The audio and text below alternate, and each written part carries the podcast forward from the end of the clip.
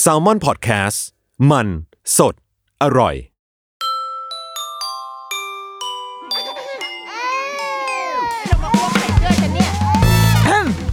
เดอะรุกี้มัมคุณแม่มือสมัครเลี้ยงกับนิดนก สวัสดีค่ะเดอะรุกี้มัมคุณแม่มือสมัครเลี้ยงกลับมาอีกครั้งในวันจันทร์เหมือนเดิมนะคะ อยู่กับนิดนกค่ะ เออสัปดาห์นี้อยากจะแบบว่าหยุดเรื่องอื่นๆไว้ก่อน รู้สึกว่าหลังๆตั้งแต่อยู่บ้านมานี่ชีวิตก็วนเวียนอยู่กับแบบอยู่กับความเอ่อความเครียด โรคภัยไข้เจ็บ แล้วก็อะไรนะ การเรียนออนไลน์อะไรอย่างเงี้ยรู้สึกว่าวนเวียนมานานมากล้วเลยคิดว่าอาทิตย์เนี้ยอยากชวนคุยเรื่องซีรีส์ที่เพิ่งดูจบไปว่ะ คือ เราเชื่อว่าหลาย ๆ คนน่าจะได้ดูแล้วเนาะคือเราอัดอั้นตันใจเหมือนกันเว้ยเพราะว่าคือการที่เราไม่ได้ออกไปไหนอะไม่ได้ไปเจอคนอะมันก็เลยเมาส์มอยเรื่องเนี้ยไม่ได้ คนที่เราไปเจออะเขาก็ดันไม่ดูซีรีส์อะคือเราได้เจอคนบ้าง แต่ว่าคนกลุ่มเนี้ยคนเหล่าเนี้ยเขาก็ไม่ได้ดูเรื่องเนี้ย มันก็เลยแบบโอ๊ยกูไม่รู้จะไปเมาส์กับใคร คือคุยกับเพื่อนบ้างในไลน์แต่แบบมันก็ไม่สนุกเหมือนเท่ากับการได้นั่งคุยอะไรเงี้ยเนาะก็เลยคิดว่ามาอาทิตย์นี้กูมาเมาส์กับคนฟังก็ได้วะ มันนั่นก็คือซีรีส์ที่มีชื่อเรื่องว่า World of Married Couple ใช่ไหมมันชื่อภาษาเกาหลีมันชื่ออะไรไม่รู้อะพุงจังทุงเชงอะไรสักอย่างอะแต่ว่าอาชื่อแบบชื่อที่เราทุกคนรู้กันที่เรียกกันอะก็คือ World of Married Couple นะคะเออเป็นซีรีส์เพิ่งจะจบไปเมื่อแบบสองอาทิตย์ที่แล้วได้ไหมสองสามอาทิตย์ที่แล้วคือเพิ่งจบไปสดๆอะคือตอนนี้ก็ยังมีการยังเห็นคนพูดถึงสิ่งนี้กันอยู่เนาะก็เลยแบบ เออรู้สึกว่า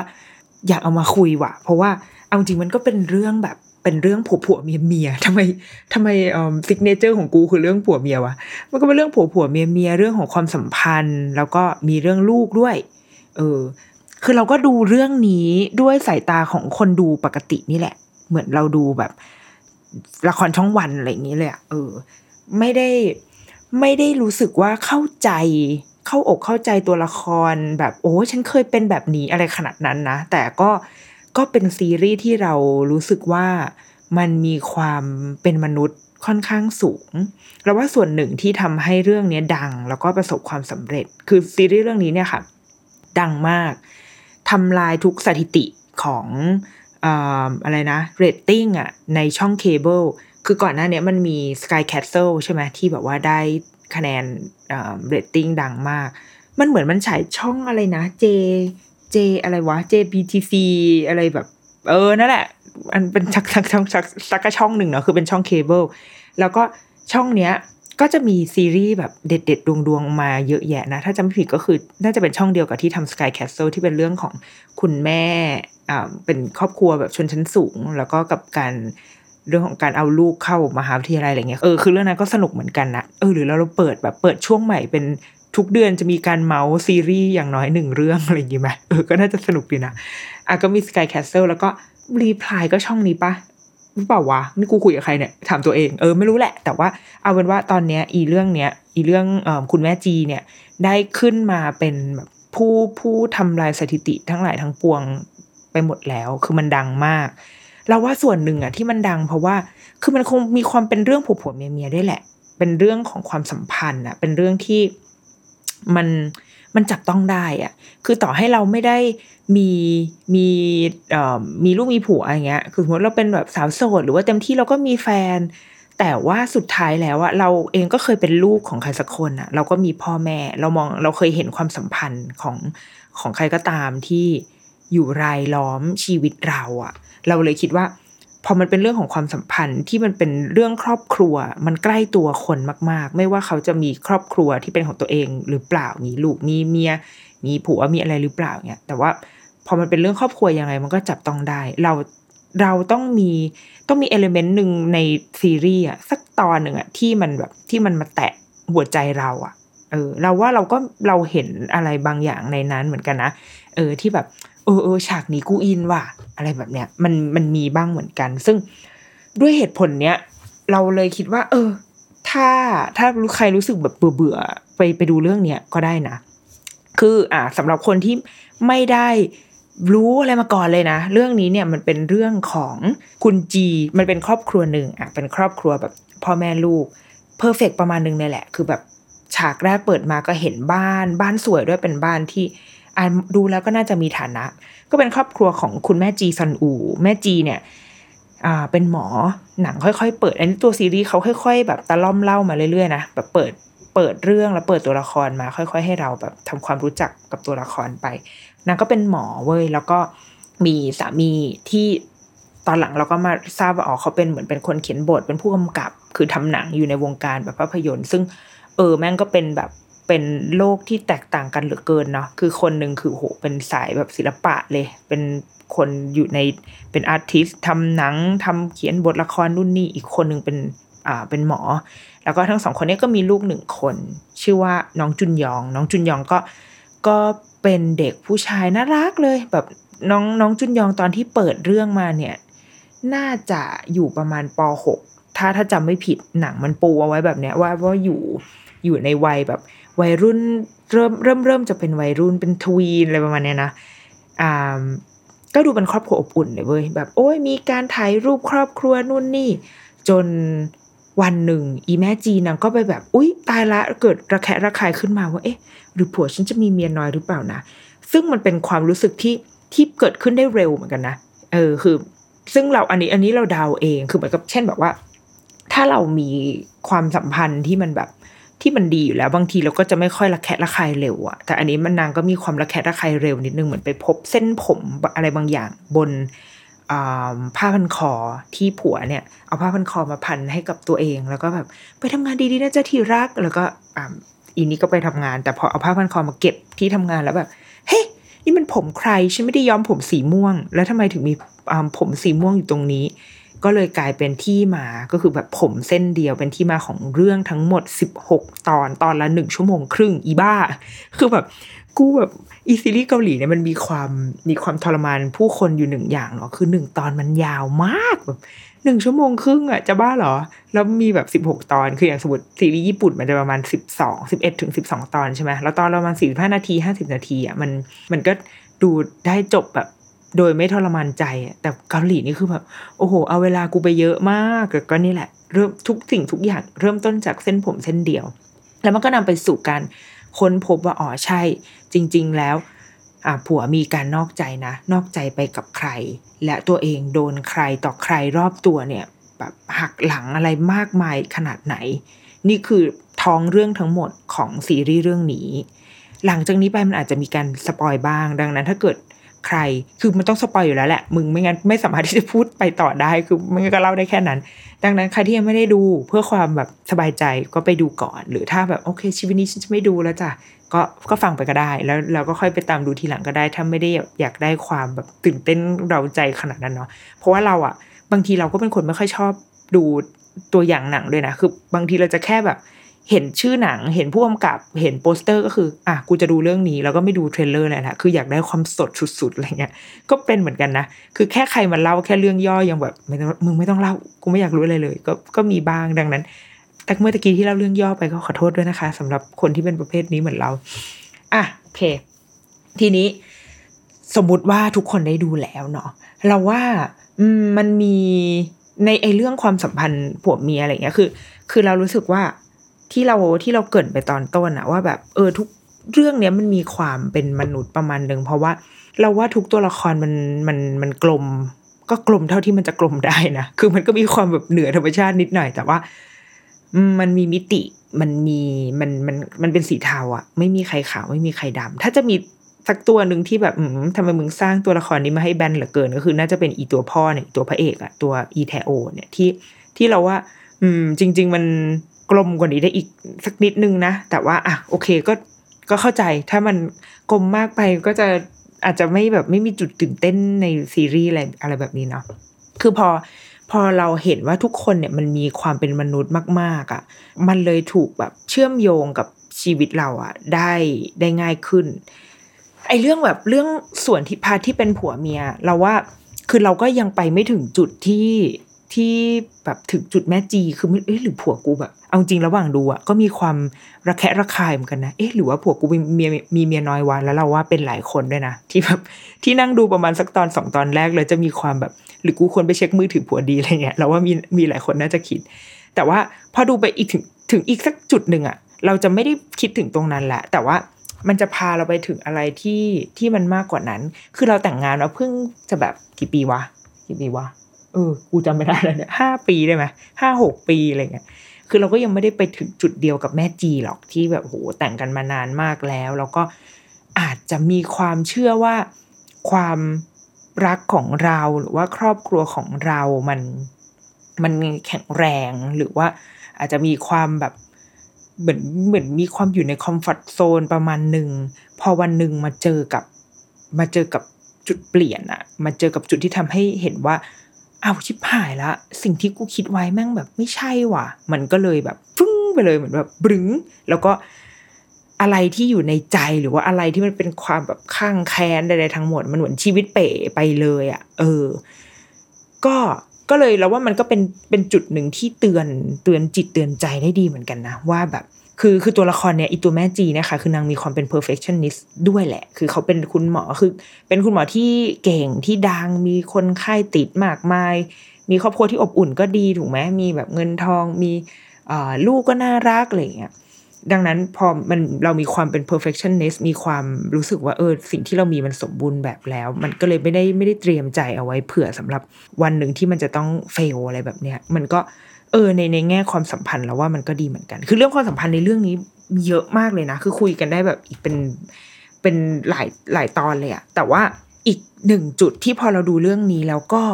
อินขึ้นมานิดหนึ่งก็คือเรื่องลูกเว้ยแม้ลูกเราจะยังไม่ได้โตไปถึงแบบจุดนั้นนะคือเราว่าเรื่องนี้เขาก็เขียนมาดีที่ให้ให้ตัวลูกอะค่ะ น้องจุนยองในเรื่องเนี่ย อยู่ในวัยแบบวัยรุ่นพอดี อยู่ในวัยหัวเลี้ยวหัวต่อพอดี เพราะว่าถ้าเกิดเขายังเป็นเด็กเล็กเราว่ามาคือจริง ๆ เด็กเล็กในเรื่องมีนะ ก็คือลูกของเมียน้อยอะแต่นี่นี่คือกำลังสปอยอยู่นะคะ ลูกของน้องเมียน้อยที่สุดท้ายตอนหลังก็เธอมาเป็นเมียหลวงอีกทีนึงนะโอ๊ยเนาะเรื่องมันแบบว่าพลิกไปพลิกมา เด็กเล็กในเรื่องอะมีคือเนี่ยน้องเจนนี่เนี่ย เป็นเด็กสองขวบอยู่ในเรื่อง คือเราจะยังไม่เห็นความ ผลกระทบที่เกิดขึ้นกับน้องเจนนี่สองขวบเนี่ยมากมายขนาดนั้น แต่ว่าอ่าเราว่าคนเขียนก็ฉลาดที่ให้ให้น้องจุนยองให้ลูกในเรื่องเนี่ยค่ะ เริ่มต้นเหตุชุลมุนทั้งหมดเนี่ยตอนที่น้องอายุแบบปหกอะ่ะ เป็นวัยแบบกำลังแบบเหอหมอยอะ่ะเป็นช่วง เอาไว้กูกูจะข้ามจากวัยเด็กไปเป็นวัยรุ่นแล้วอะไรเงี้ยแล้วก็ทำลายก็ลากยาวไปจนน้องอยู่ น่าจะอยู่ประมาณมสามมสี่ก็คือ คือเป็นช่วงพีคของวัยรุ่นเลยอะคือเป็นช่วงช่วงมต้นมันเป็นช่วงที่เรานิสัยไม่ดีที่สุดอะนึกออกไหมเราว่าสำหรับตัวเราเองนะตอนมต้นเป็นช่วงที่ เราว่าเราโคตรนิสัยไม่ดีอะคือไม่ได้ชอบถ้ามองย้อนกลับไปจะไม่ค่อยชอบตัวเองในตอนมต้นเท่าไหร่คือแบบมึงทำอะไรวะแบบมีความเปรี้ยวในเรื่องไม่ควรเปรี้ยวแล้วก็กลิ่นตัวก็เปรี้ยวด้วยคือแบบ เออมันเป็นวัยที่แบบนี่เนาะหน้าแบบนั่งหงุดหงิดอะซึ่งเนี่ยแหละ อีน้องจุนยองในเรื่องเนี่ยอยู่ในวัยมอต้น โดยที่ก่อนหน้านี้อยู่ในครอบครัวที่เพอร์เฟกมาตลอด แบบทุกอย่างดีไปหมด แต่ว่าวันหนึ่งทุกอย่างมันพังทลายแล้ว เขาจะจะดีลกับมันยังไง เขาจะแบบเขาจะแฮนเดิลกับความความพร่องของครอบครัวเขาได้ยังไง เออ แล้วว่าอันเนี้ยน่าสนใจมาก ๆ เลยเว้ย คือตัวซีรีส์อะมันก็ทำมาให้เราเห็นว่าน้องจุนยองเนี่ยเขาจะเป็นเด็กที่เหมือนเหมือนเด็กแบบว่านอนสอนง่ายนิดนึงอะอยู่ในโอวาทของแม่ ซึ่งก็เดาเอาเองว่าคงคงได้รับอิทธิพลจากคุณแม่ค่อนข้างสูง เช่นอะคุณแม่ให้คุณแม่เลือกอันนี้ให้หน่อยแบบเนาะตอนนั้นน้องทำอะไรวะทำเค้กใช่ไหมแล้วก็เอาให้แม่แล้วแบบมึงปหกแล้วอะคือปหกมหนึ่งอะไรเงี้ย ก็คือต้องเอาไปให้แม่ว่าคุณแม่เลือกให้หน่อย หรือว่า หรืออย่างเช่นการเรียนพิเศษ คุณแม่ก็จะเป็นคนเลือกให้ คือหลาย ๆ อย่างอะน้องจะต้องพึ่งพิงกับคุณแม่เสมอ แต่ในขณะที่เราก็จะเห็นแหละว่า คนที่ทำงานคนที่เป็นเหมือนดูเหมือนจะเป็นเสาหลักของครอบครัวเนี่ยก็คือคุณแม่เหมือนกัน ดังนั้นหนังมันก็จะพาให้เราค่อย ๆ ไปเห็นว่า มันมีมันมีบางช็อตที่พอเราฟังแล้วแบบ อู้เออน่าสนใจว่ะ คือ คือในขณะที่เราผู้เป็นคนดูเนี่ยค่ะ เห็นความขัดแย้งของพ่อแม่โดยที่เราอาจจะมองในสายตาผู้หญิงด้วยเนาะแล้วมันก็จะเกลียดอีพระเอกโดยแบบโดยอัตโนมัติคือแบบทำไมมึงถึงเป็นคนเห็นกับตัวอะไรอย่างนี้คือเนาะอาจจะเป็นด้วยสัญชาตญาณทางเพศบางอย่างด้วยอ่าซึ่งก็จริงคือไอตัวตัวผู้ชายเนี่ย มันก็ อ่ามึงก็ไม่ไม่มีความยับยั้งชั่งใจใดๆอะก็ว่ากันไป แต่ว่า จุดหนึ่งที่พอพอเราได้ยินในหนังแล้วแบบ อู้แบบน่าสนใจจริง ๆ คือน้องน้องลูกเนี่ย ก็บอกว่าคือคือมันคงเป็นภาวะที่แบบสับสนอลหม่านในใจเด็กมากเลยอะเพราะว่าวันหนึ่งที่เราแบบพบว่าพ่ออะแบบไปมีแบบเมียน้อย ซึ่งเป็นการที่ลูกเห็นเองกับตาด้วยนะ คือไม่ใช่ว่าคนนู้นคนนี้เล่าให้ฟังนะ เออ ถ้าถ้าในแบบในเคสของเรื่องนี้นะคะ คือลูกเป็นคน ไปไปเป็นแบบพยานหลักฐานณตรงนั้นเลยว่าเห็นพ่อกำลังแบบโจกับคนอื่นอะไรเงี้ยมันเราว่ามันค่อนข้างอิมแพคพอสมควร แต่ในขณะเดียวกันน่ะในความรู้สึกของเด็กอะ่ะเขาก็รู้สึกว่าแต่คนที่อยู่กับเขาคนที่รู้จักเขาดีที่สุด คนที่มีเวลาให้กับเขา คนที่เล่นกับเขา รู้ว่าเขาชอบนักเบสบอลคนไหน นั่งดูเบสบอลไปด้วยกัน เพราะว่าเขาเขาเป็นเด็กที่ชอบดูเบสบอลอะไรเงี้ย ก็คือพ่อเว้ยคือเราก็เลยเดาเอาว่าอ๋อคนที่แสดงว่าคนที่เลี้ยงลูกจริง ๆ คนที่แบบมีบทบาทในการเป็นเหมือนเช่นถ้าเป็นศัพท์หมอประเสริฐคือแบบพ่อที่มีอยู่จริงแม่ที่มีอยู่จริงใช่ไหมคือคงจะเป็นฝ่ายคุณพ่อมากกว่า เพราะว่าคุณแม่เนี่ยเป็นคนทำงาน แต่พอวันหนึ่งที่โหคนที่เราแบบรักที่สุดเลยแบบ คือเป็นที่พึ่งพิงสุดๆอะไรเงี้ย ในวันที่แม่ไปทำงานแต่แบบไม่เป็นไรเว้ยเรามีพ่อ แต่พ่อแบบไอ้ที่ไปแบบไปมีเมียน้อยแบบ ทำตากูอะไรเงี้ยโอ้มันมันมันมีความพังทลายประมาณหนึ่งในสำหรับตัวละครน้องคนนี้ แล้วก็ยังไม่พอ เท่านั้นยังไม่พอยังแบบ ยังมีเหตุการณ์ที่ทำให้ทำให้เหมือนเหมือนเอาอะไรไปทับถมไอเด็กคนนี้แบบเข้าไปเรื่อยๆ อีคนเขียนบทนี้มึงบอกว่าเอามาหิดเหมือนกันนะ เช่นแบบ คือถ้าเอาฉากทีกๆคือฉากที่พ่อแม่ทำลายกันแบบมี เลือดนองอะไรเงี้ยอยู่ในบ้านแล้วเด็กคนนี้เป็นคนแบบเดินเข้าไปเห็น หรือว่าฉากที่แม่ขับรถโดยที่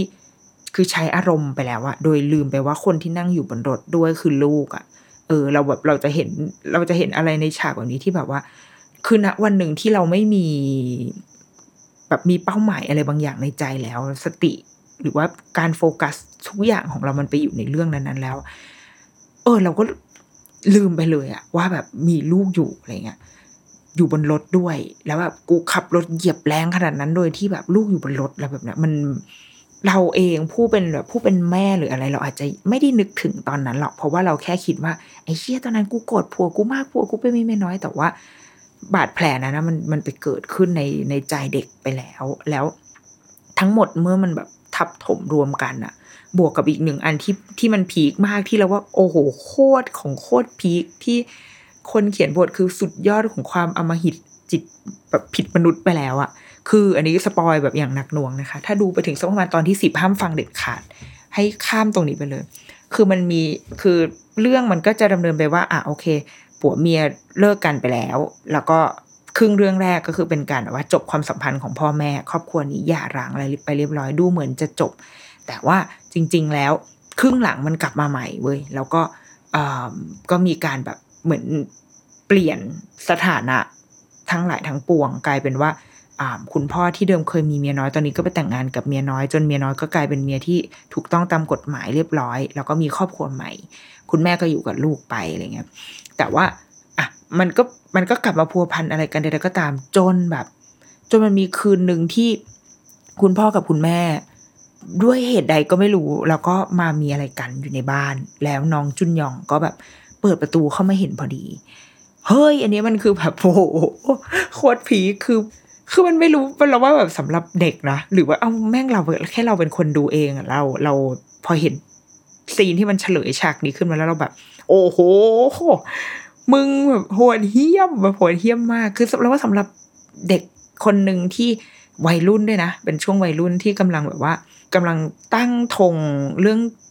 ศิลธรรมอะไรบางอย่างอยู่ในใจอะคือเป็นเป็นวัยที่กำลังก่อร่างสร้างความคิดเชิงเขาเรียกอะไรเชิงปรัชญาเหรอแบบว่า เอ๊ะ เราจะมีธงในการใช้ชีวิตยังไง ปรัชญาในการดำเนินชีวิตของเราจะเป็นยังไงอะไรเงี้ยช่วงวัยรุ่นช่วงนั้นอะมันแล้วว่ามันสำคัญมากๆนะแต่ว่าเขาดันไปเห็นซีนที่มันแบบ โอ้โห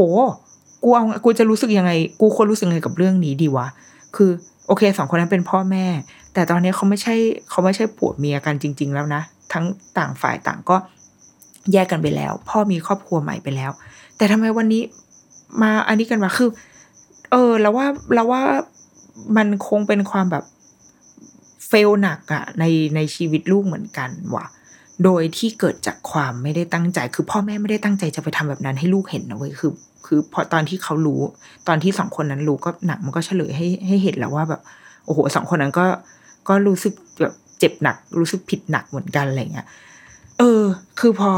พอประมวลทุกสิ่งทุกอย่างเมื่อเมื่อลากไปจนถึงตอนจบการตัดสินใจหลาย ๆ อย่างของน้องจุนยองในตอนจบอะมันเลยแล้วว่ามันก็ make sense ประมาณประมาณหนึ่งเมื่อเทียบกับกับวัยของเขาที่ต้องมาเผชิญกับเรื่องแบบนี้ ดูเหมือนจะเป็นเรื่อง อืม คือถ้าเราเป็นคนดูอะคือเราแบบดู reaction ของเพื่อนอะไรเงี้ยใน Facebook นี่ใช่ไหมก็จะเห็นว่า โอ้ยทุกคนก็จะแบบ อีจุนยอง มึงทำอะไรของมึง เพราะว่าคือน้องก็จะไปก่อเรื่องก่อราวอะไรไปขโมยของไปทำนู่นทำนี่ไปต่อยเพื่อนอะไรเงี้ยก็เป็นแบบเด็กมีปัญหา คือเราเราจะไปมองตรงนั้น แต่ว่าเออพอเมื่อนึกให้ดีแล้วว่า ไอ้น้องนี่มันผ่านอะไรมาบ้าง ในครอบครัว มัน มันหนักหนาเหมือนกันว่ะ แล้วก็จริง ๆ ถ้ามีสปินออฟเป็นชีวิตจุนยองไปเลยอะ่ะ โอ้ก็คงเล่าอะไรได้อีกเยอะเหมือนกัน ก่อนจะมาคุยกันต่อไปฟังโฆษณากันก่อนจ้า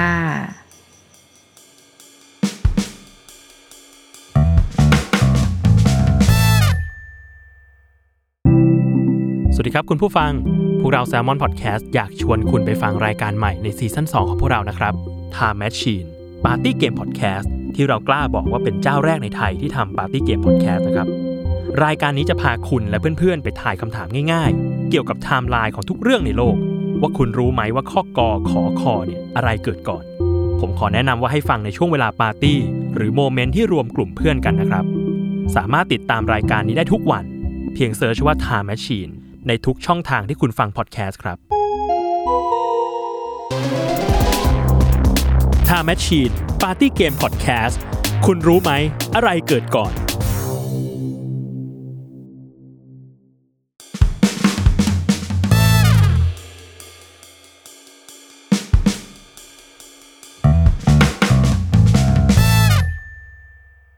เรื่องนี้สำหรับเรานะมันจะมีความน่ารำคาญอยู่แค่อย่างเดียวก็คือเพลงประกอบที่แบบโอ้โห มึงแบบเรากูเหมือนจะไปออกรบอะคือแบบฮาจูวะฮาจูวะฮาจูวะเนาะมันเป็นแบบเสียงแบบเสียงเพลงแบบพึมพำพึมพำทุกครั้งที่มีฉากแบบน่าตื่นเต้นอะไรเงี้ยคือมึงเหมือนเหมือนอยู่ในหนังนเรศวรอะคือแบบว่าออกรบตลอดเวลา ถ้าตัดเพลงประกอบออกไปอะก็คือสำหรับเราเราให้แบบเก้าเต็มสิบให้สิบเต็มสิบอะไรเงี้ยแต่ว่าพอมาติดอีเพลงประกอบก็เลยแบบกูให้สักแบบเจ็ดหรือแปดละกัน เพราะว่า กูเหนื่อยกับเพลงประกอบของมึงเหลือเกิน คือเราว่าถ้าเนี่ยถ้าตัดเพลงประกอบออกไป ความเมโลทั้งหลายแหล่เรารับได้นะ เรารับได้เพราะเรารู้สึกว่ามันเป็นมันเป็นชีวิตจริง ๆ แค่อาจจะไม่ใช่ อาจจะไม่ใช่ชีวิตที่เราผ่านมาก็ได้ แต่ว่ามันมีชีวิตแบบนี้อยู่จริง ๆ ในในโลกอะ่ะหรือในสังคมเรามันมีแน่ ๆ ซึ่งหนังเรื่องนี้มันเอามาให้เราเห็นดังนั้นเรารับได้ความแบบความเมโลน้ำเน่าอะไม่ไม่ได้น้ำเน่าหรือว่า บังเอิญเกินไปเลยด้วยซ้ำแล้วว่ามันมันค่อนข้างแบบ ค่อนข้าง ค่อนข้างจริงประมาณหนึ่งแล้วก็สิ่งที่ทำให้มาได้คิดก็คือนี่แหละ เป็นเป็นเรื่องของลูกเว้ยที่สุดท้ายแล้วมันได้รับอิทธิพลมาจาก พ่อแม่จากการกระทำหรือว่าจากปัญหาที่ที่บางทีเราเราผู้ใหญ่มุ่งที่จะแบบจัดการกับปัญหานั้นจนเราลืมลืมมองไปอะว่าแบบ ว่าลูก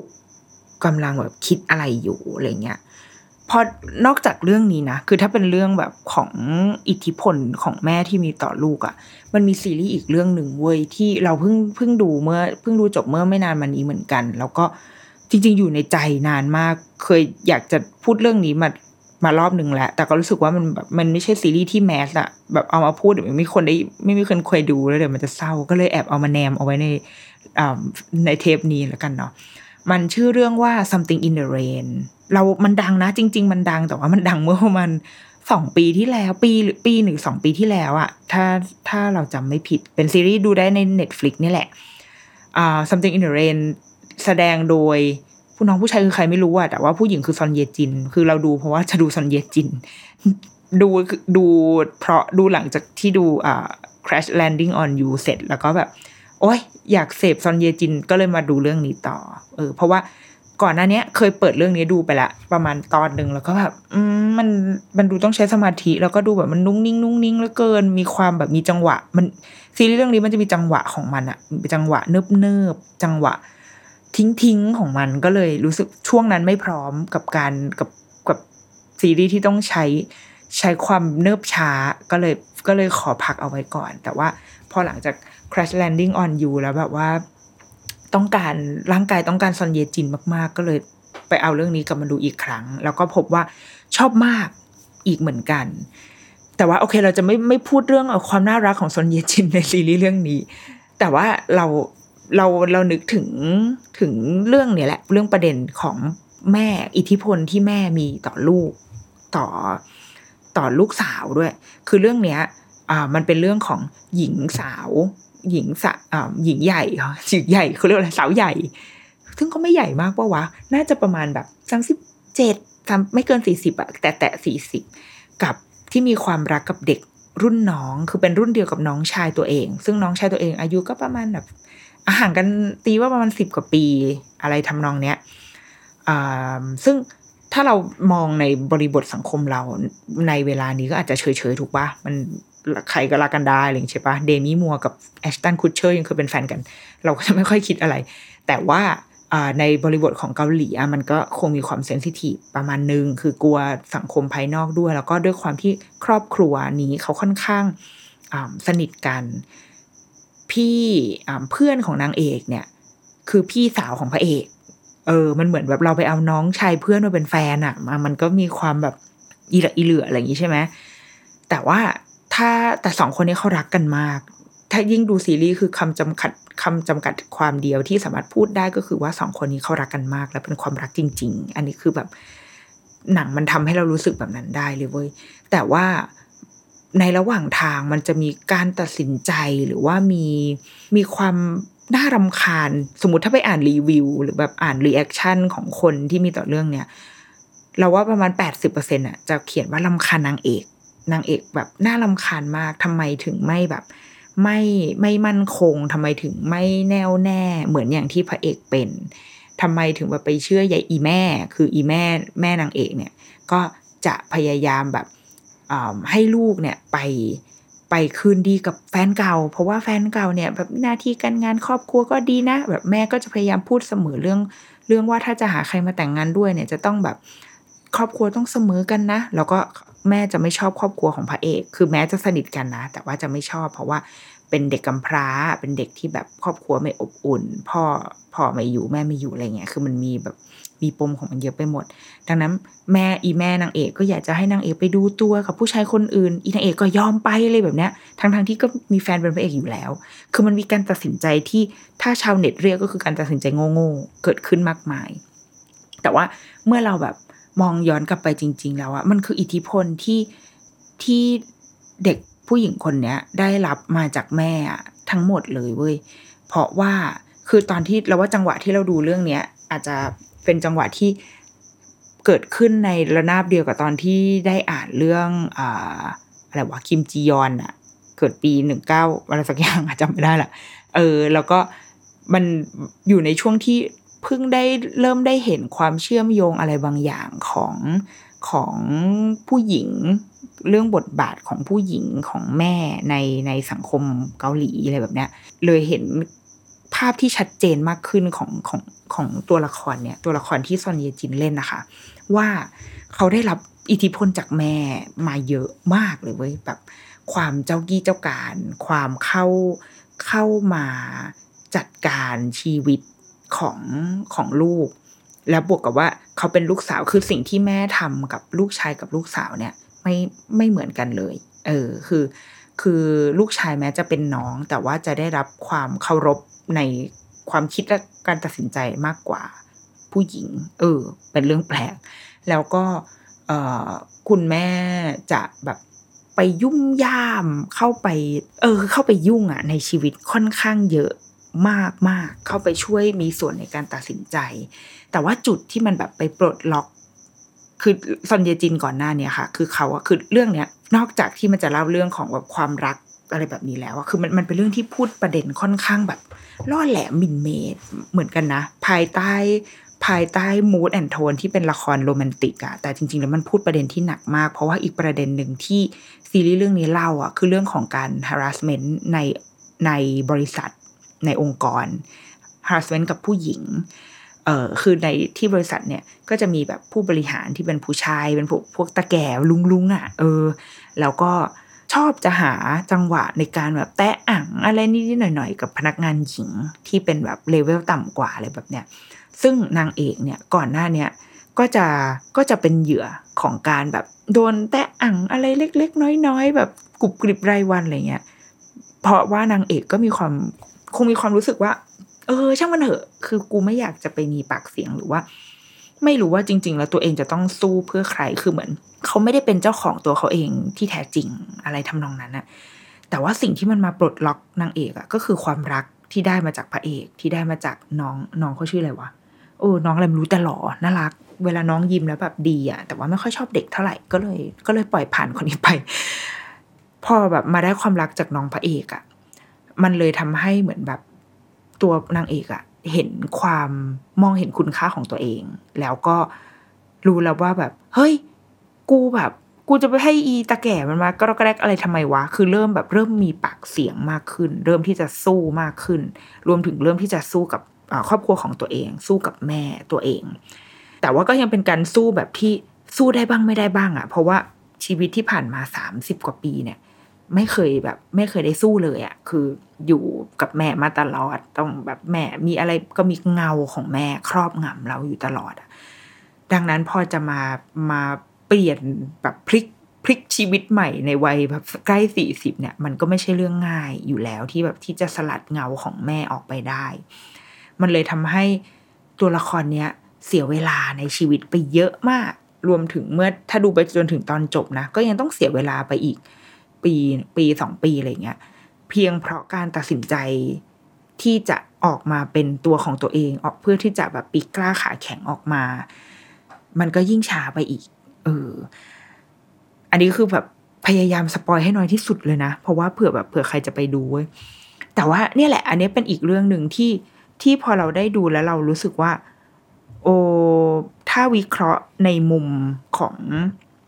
ของการเติบโตของคนคนหนึ่งอะ เหมือนอย่างที่เล่าไปใน EP หนังสือว่าหลังจากที่เราแบบอ่านหนังสือเกี่ยวกับพัฒนาการเด็กพัฒนาการมนุษย์ หรืออย่างเช่น หนังสือหมอประเสริฐที่ว่าด้วยจิตวิทยาพัฒนาการของคนตั้งแต่แบบความต้องการตั้งแต่เด็กจนถึงโตอะไรที่มันจะมา fulfill หัวใจเขาอะไรที่มี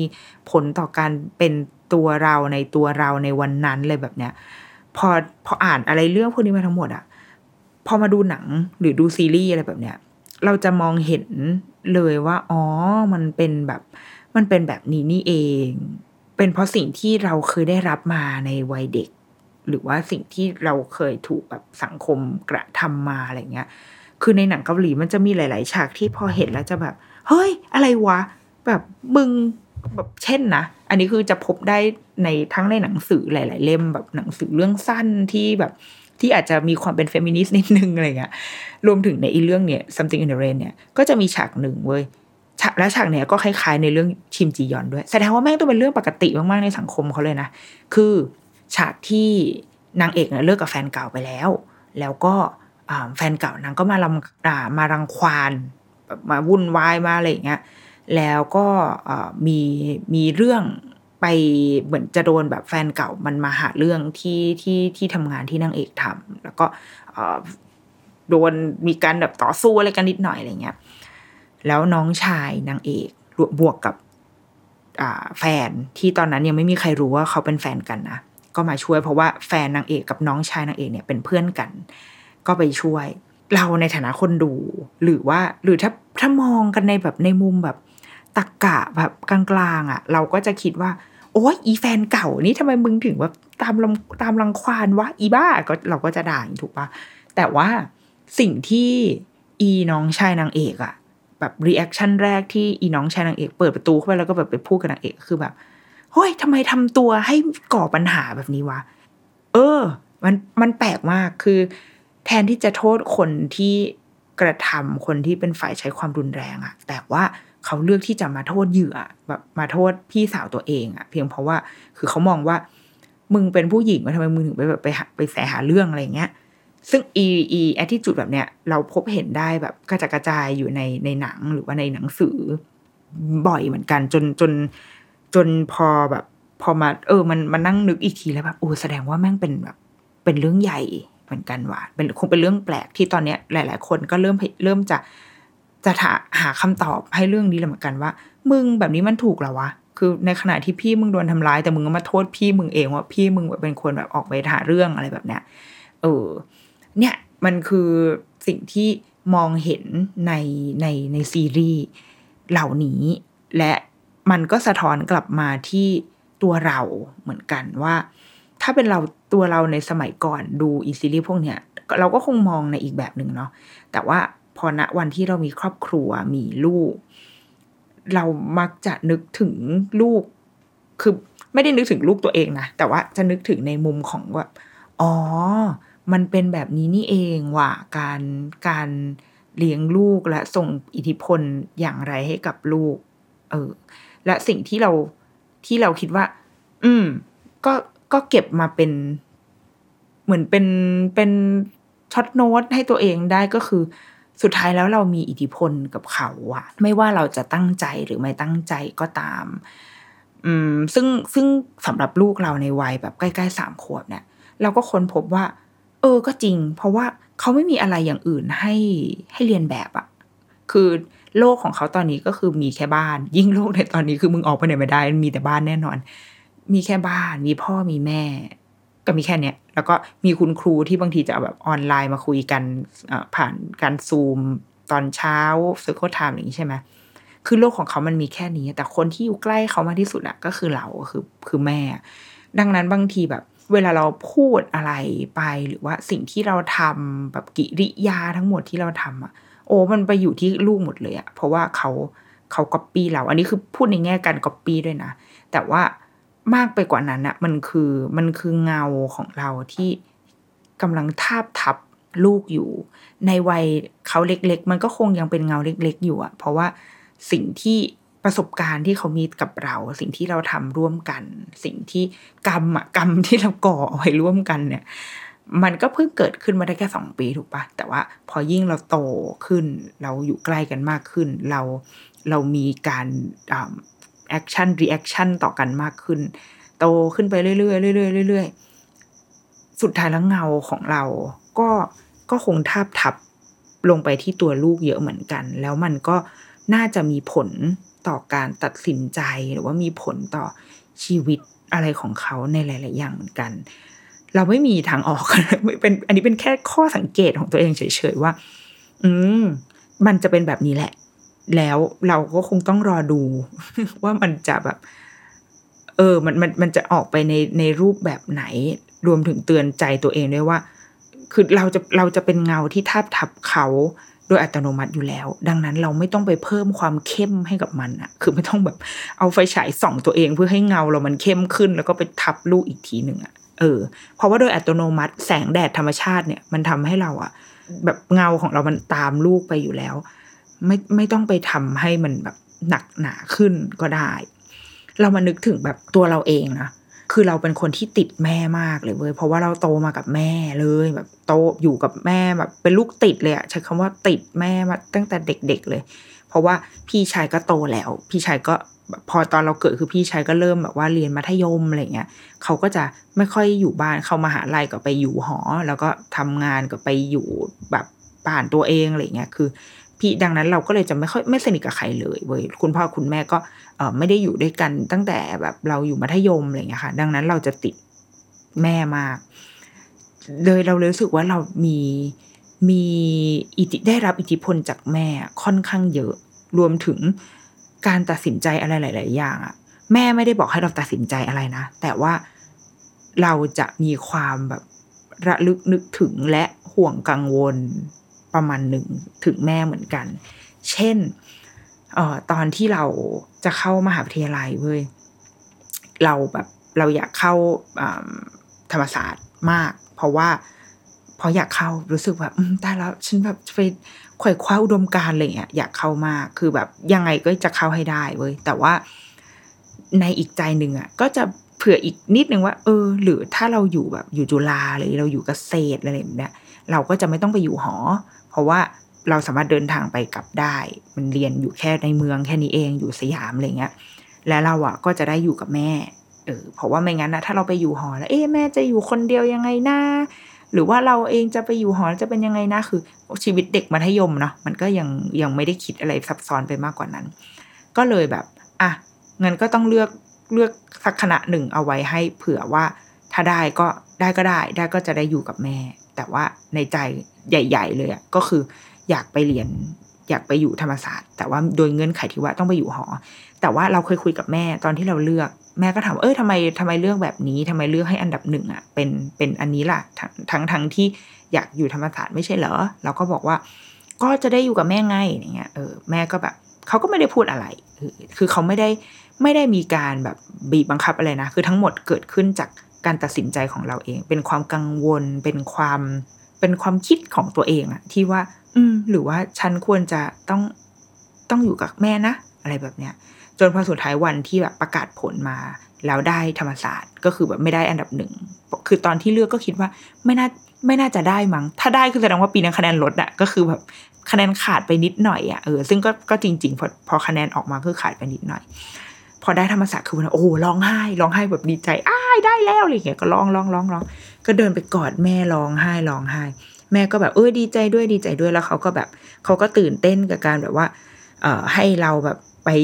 ไปอยู่หอไปทำกิจกรรมรุ่นนี่อะไรเงี้ยเออคือเหมือน ณตอนนั้นเราก็จะค่อย ๆแบบออกไปไกลจากเขาไปเรื่อยๆแหละเพราะว่าไปอยู่หองอยู่หออะไรอย่างนี้ใช่ไหมแต่ว่าเราก็ยังมีความแบบความห่วงบางอย่าง เวลาจะไปไหน เพื่อนชวนไปไหนเราก็จะแบบ อืไปดีไหมนะแบบเดี๋ยวเดี๋ยวเดี๋ยวไม่ได้อยู่กับแม่อะไรเงี้ยทั้งทั้งที่แม่ไม่ได้ห้ามไปไหนเลยนะเออ แต่ว่าเป็นตัวเราเองนี่แหละ ที่จะแบบ เดี๋ยววันสมมติวันเสาร์เพื่อนจะชวนไปนี่โอ้แต่ว่าอยากอยู่กับแม่เออ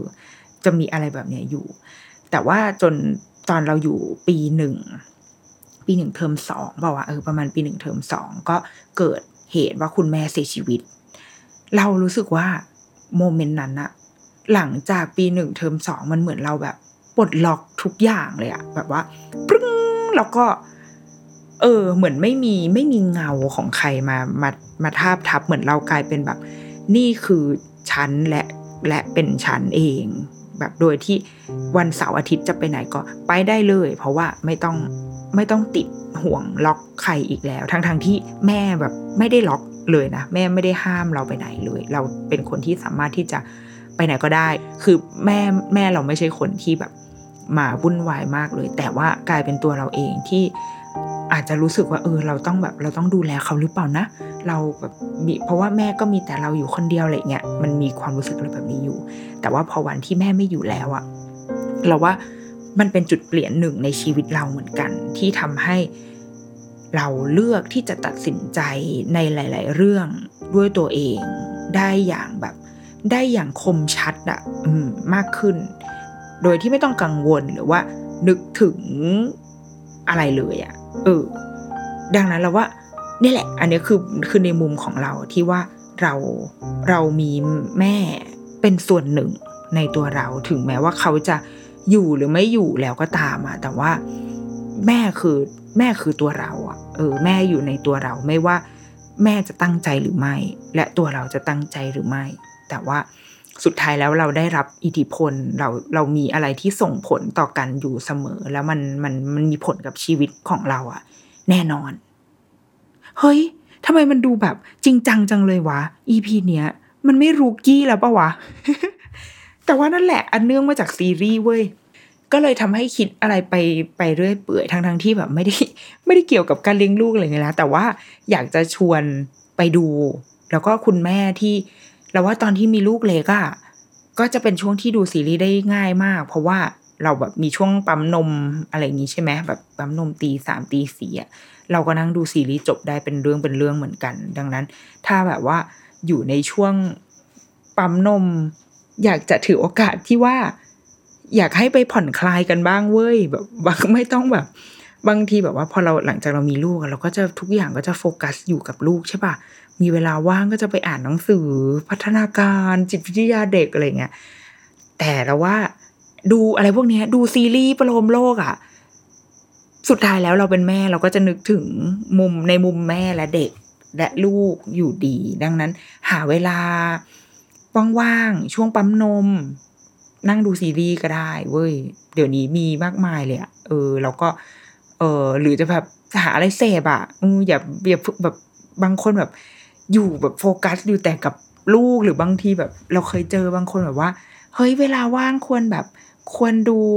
เอ่ออะไรหรือว่าอ่านอะไรดีคะเพื่อจะได้แบบเอาไปใช้กับลูกได้คือเราแบบ อืมก็ได้ แต่ว่าถ้ามีเวลามากจริง ๆอะ ดูอะไรไร้สาระไปบ้างก็ได้เว้ย เรานั่งดูแบบพวก